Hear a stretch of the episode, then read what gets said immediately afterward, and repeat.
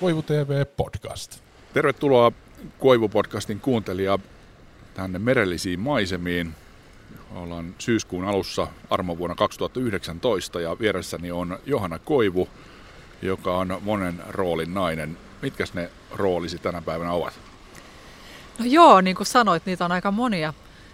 lähtökohtaisesti mä, mä oon, mä oon niin teatteripuolelta lähtenyt liikkeelle, eli teatteritaiteen maisteri, valmistuin Lontoosta, The Royal School of Central School of Speech and Drama. Ja, ja tota, musiikki on ollut aina mukana, mutta sitten yllättäen sit musiikista tulikin ammatti 16 vuodeksi. Tulin Lontoosta takaisin Suomeen tämmöisen aloittelevan bändin kuin Lauri Tähkä ja Elonkerjun vuoksi ja hyppäsin tuntemattomaan.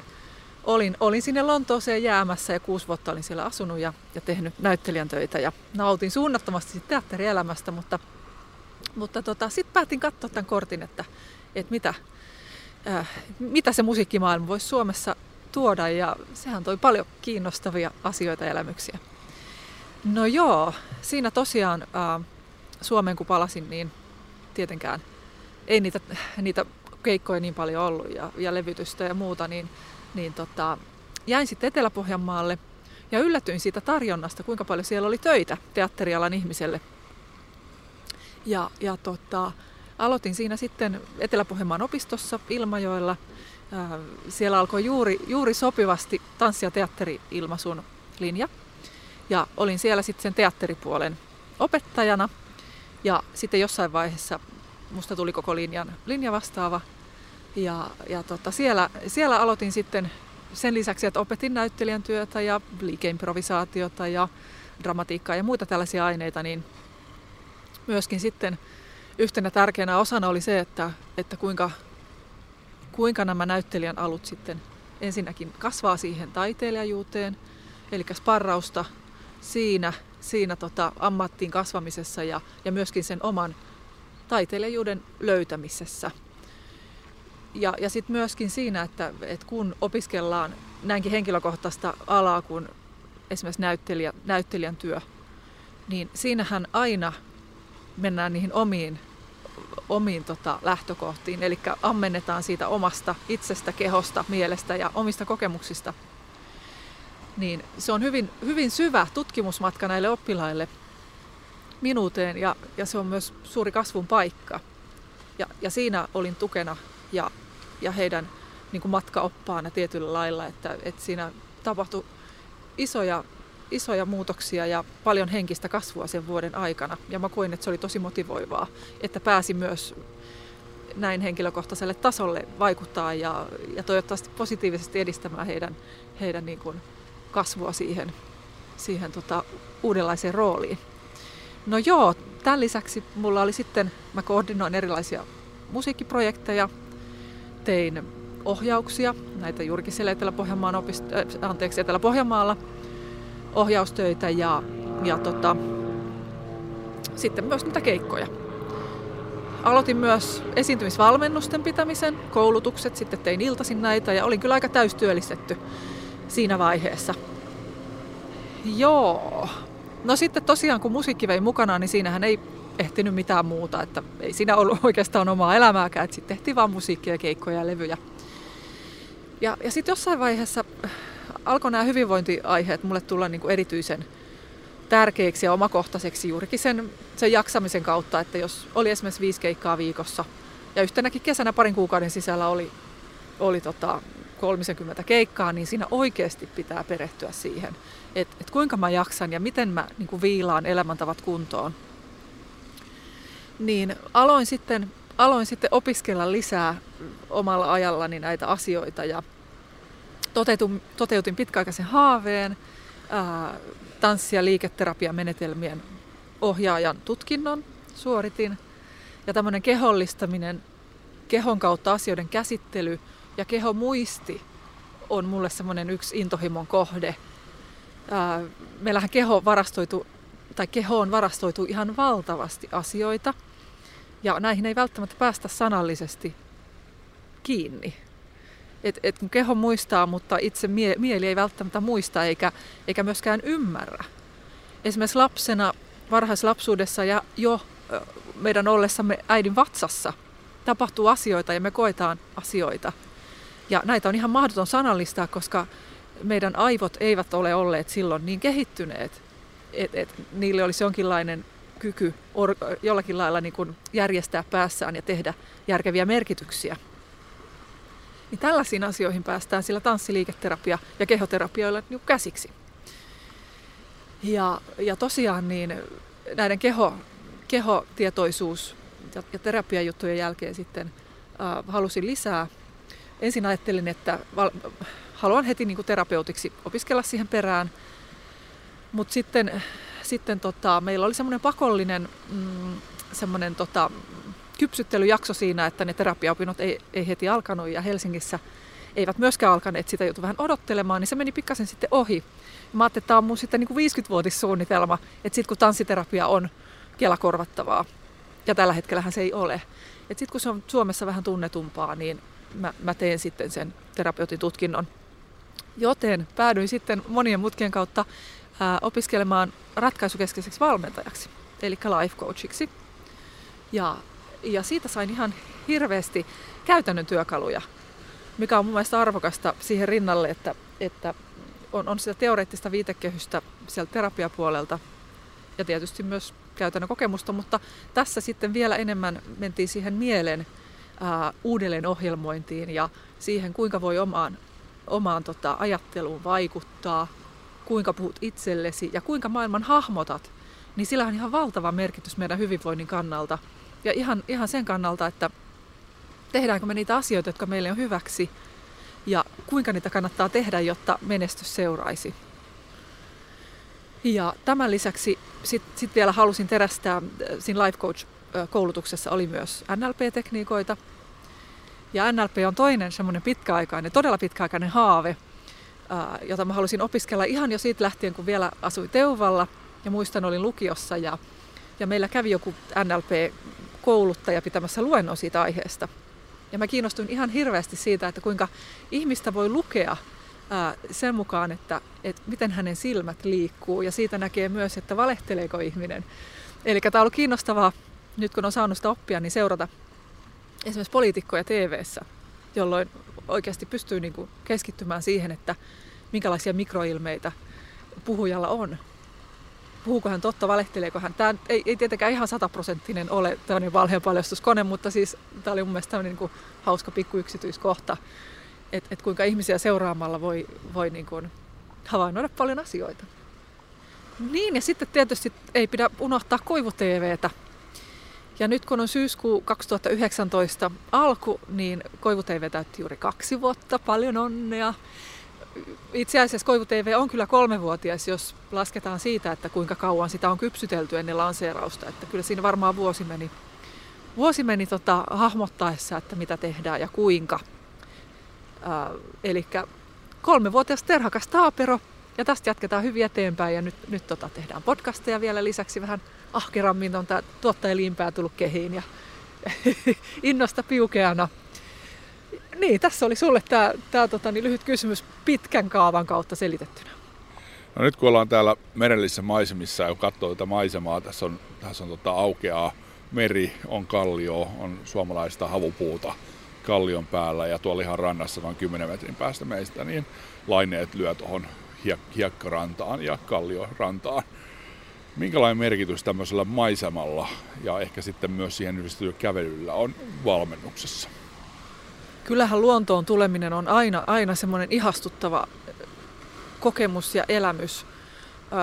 kun, jos me vietetään paljon aikaa sisätiloissa, jos asutaan kaupungeissa, mm, kyllä myöskin maalla varmaan näin käy, että helposti etäännytään siitä luonnosta ja äh, ollaan teknologian ympäröimänä ja ollaan erilaisten langattomien verkkojen tietynlaisessa vaik- vaikutuspiirissä jatkuvasti. Niin sitten kun yhtäkkiä tullaan tällaisen puhtaaseen neitseelliseen, esimerkiksi tämmöiseen meri-metsämaisemaan, niin jos meillä on aistikanavat auki, niin sen hyvän vaikutuksen huomaa heti. Että kuinka esimerkiksi metsä rauhoittaa jo sillä, että siellä on hyvin hiljaista, luonnolliset äänet, jotka on meille hermostoa hyvinkin niin kuin rauhoittavia ja tasauttavia. Mutta myöskin nämä eteeriset öljyt, joita esimerkiksi männyt erittää, niillähän on vahvoja vaikutuksia meidän kehoon ja mieleen. Ja tuoksut herättää aistit ihan eri lailla. Me saadaan pikkasen pois sitä painopistettä siitä aivoista, että me, me vaan oltaisiin puhuva pää eikä, eikä ole mit, mitään muita. Meillähän on koko keho tässä käytössä. Meillä on aistiva keho, tunteva, joka reagoi erityisesti tämmöisessä niin kuin meille ominaisessa ja luonnollisessa ympäristössä, niin reagoi kaikkea. Ja sen takia luonnossa ihmiset voi hyvin yleisesti ottaen. Et, et se, että ottaa jonkun breikin päivällä ja, ja tota, käy ihastelemassa vaikka nyt syksyn väriloistoa tai, tai sitten kuuntelemassa aaltojen liplatusta, niin hyvin nopeasti, ilman että tekee mitään, mitään muuta, kunhan vaan jättää se kännykän räpläyksen pois, niin huomaa, että kuinka stressi laskee ja syke laskee ja tulee hyvä olo. Niin, niin tämä vaikutus jo yksistään on niin vahva, että tota, kun valmennus viedään ulos luontoon, niin se jo pelkästään herkistää ihmisen tietyllä lailla niille omille ää, aisteille, intuitioille, alitajunnalle. Ja, ja sitten toisaalta se, että, että kun kävellään samalla kun tehdään valmennusta, niin siinähän ihan konkreettisesti mennään asioissa eteenpäin.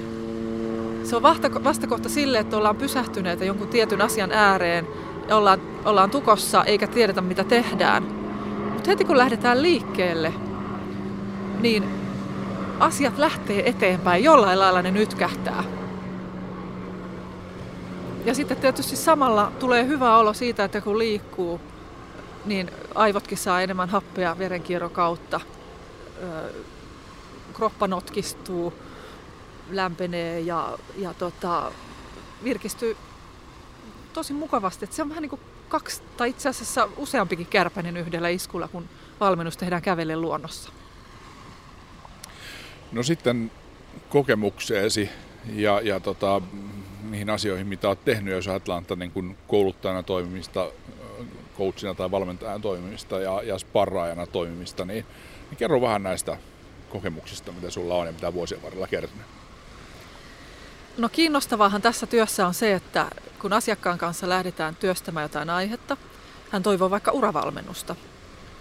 Ja sitten lähdetään liikkeelle ja tässähän on aina kysymys siitä, että mennään sitä, mitä asiakas kokee tärkeäksi.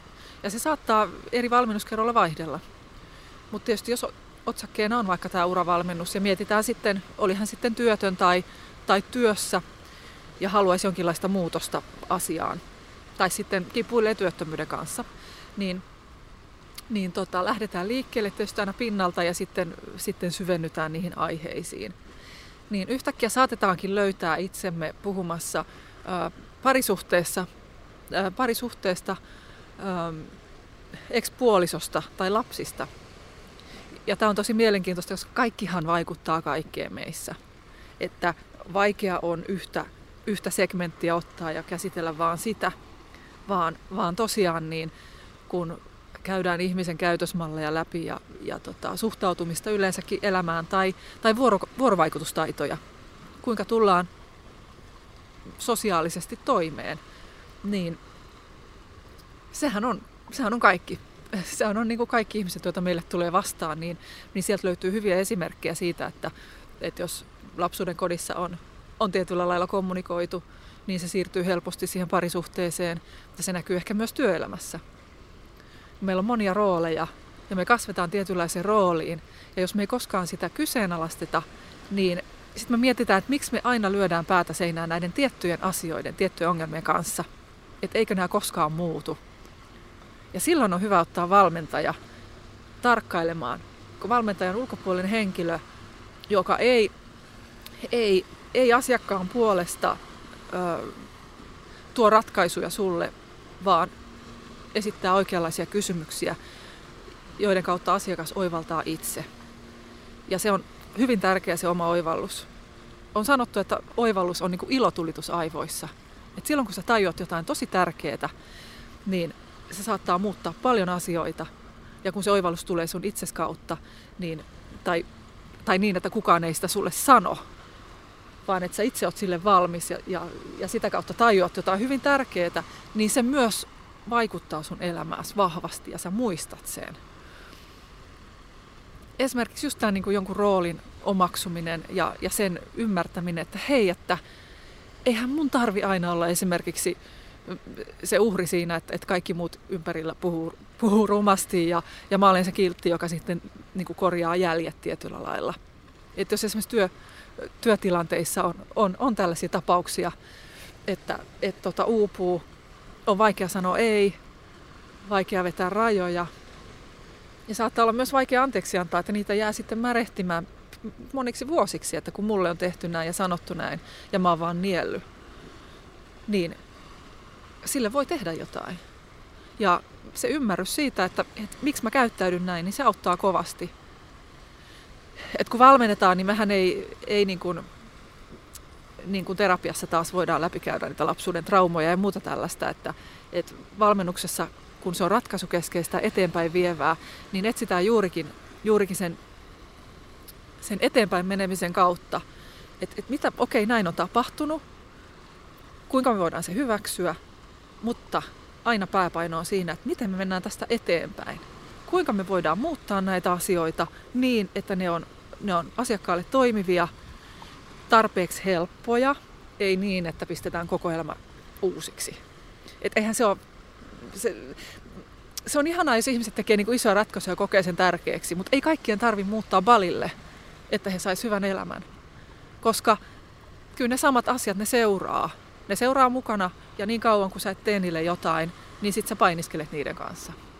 Mun oma suhde valmentamiseen niin oikeastaan kumpuaa pitkästä jääkiekkoharrastuksesta, jonka, joka oli niin elämässä mukana ihan kahdeksanvuotiaasta, niin tuonne 21-vuotiaaksi, 13 vuotta. Ja, ja silloin niin kun, kun alkoi tulla sitten tästä ihmisen valmentamisesta ja yleensä niin yksilön valmentamisesta puhetta, ehkä Jari Sarasvuon ansiosta, toki tietysti on monia muitakin tunnettuja valmentajia tänä päivänä ja ehkä Jari on enemmän niin kuin yritysvalmentamiseen keskittyy, mutta kumminkin se niin kuin tavoitti mut ja, ja mä heti niin kuin näin, että tämä on oikeasti kova juttu, koska ei puhuta kouluttamisesta, jonne mennään, ollaan päivä ja sitten se niin kuin vähän aikaa mielessä ja unohtuu, vaan valmentaja on niin vierellä kulkija, joka auttaa koko aika ja, ja mahdollistaa sen, sen niin kuin kehittymisen tai jostain niin kuin ongelmasta irti pääsemisen tai, tai jonkun, jonkun niin kuin esteen taklaamisessa.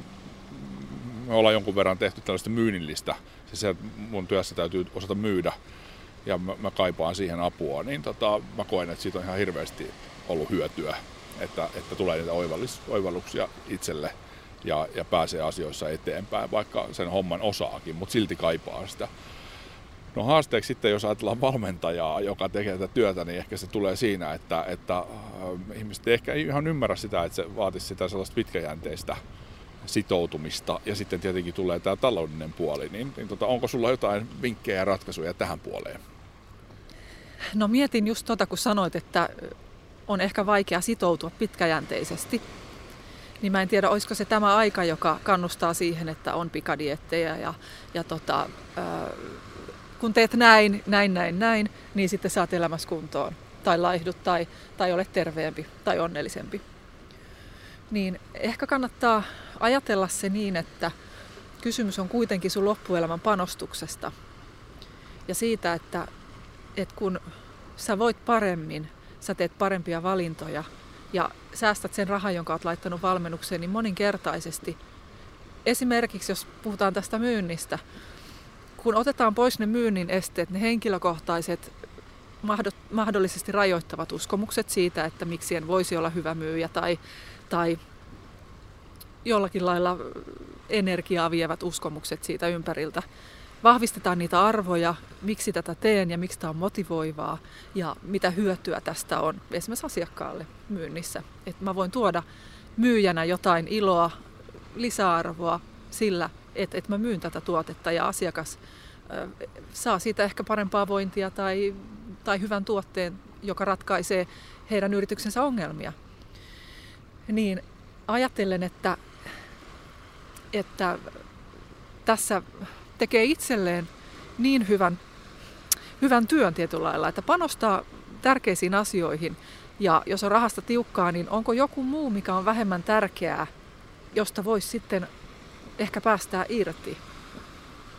Ja sitä kautta, että kun voi paremmin, niin kyllähän se tulos kannustaa jatkamaan. Ja, ja tietenkään niin kuin valmennussuhde ei tarvitse olla koko elämän aikainen suhde.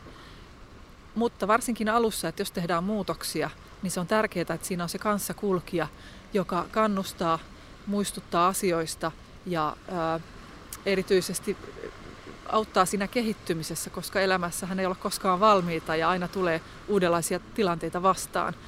Ja kun lähdetään matkalle, tietynlaiselle henkiselle matkalle, niin siinähän aina, aina niin kuin kaipaa uudenlaista näkökulmaa ja sitähän se ulkopuolinen juuri pystyy antamaan, että et, et jos me päästäisiin pelkästään sillä eteenpäin, että me pohditaan niitä asioita itseksemme, toki on hyvin tärkeää, mutta, mutta sittenhän kaikki me oltaisiin niin henkisiä guruja, että jos se riittäisi.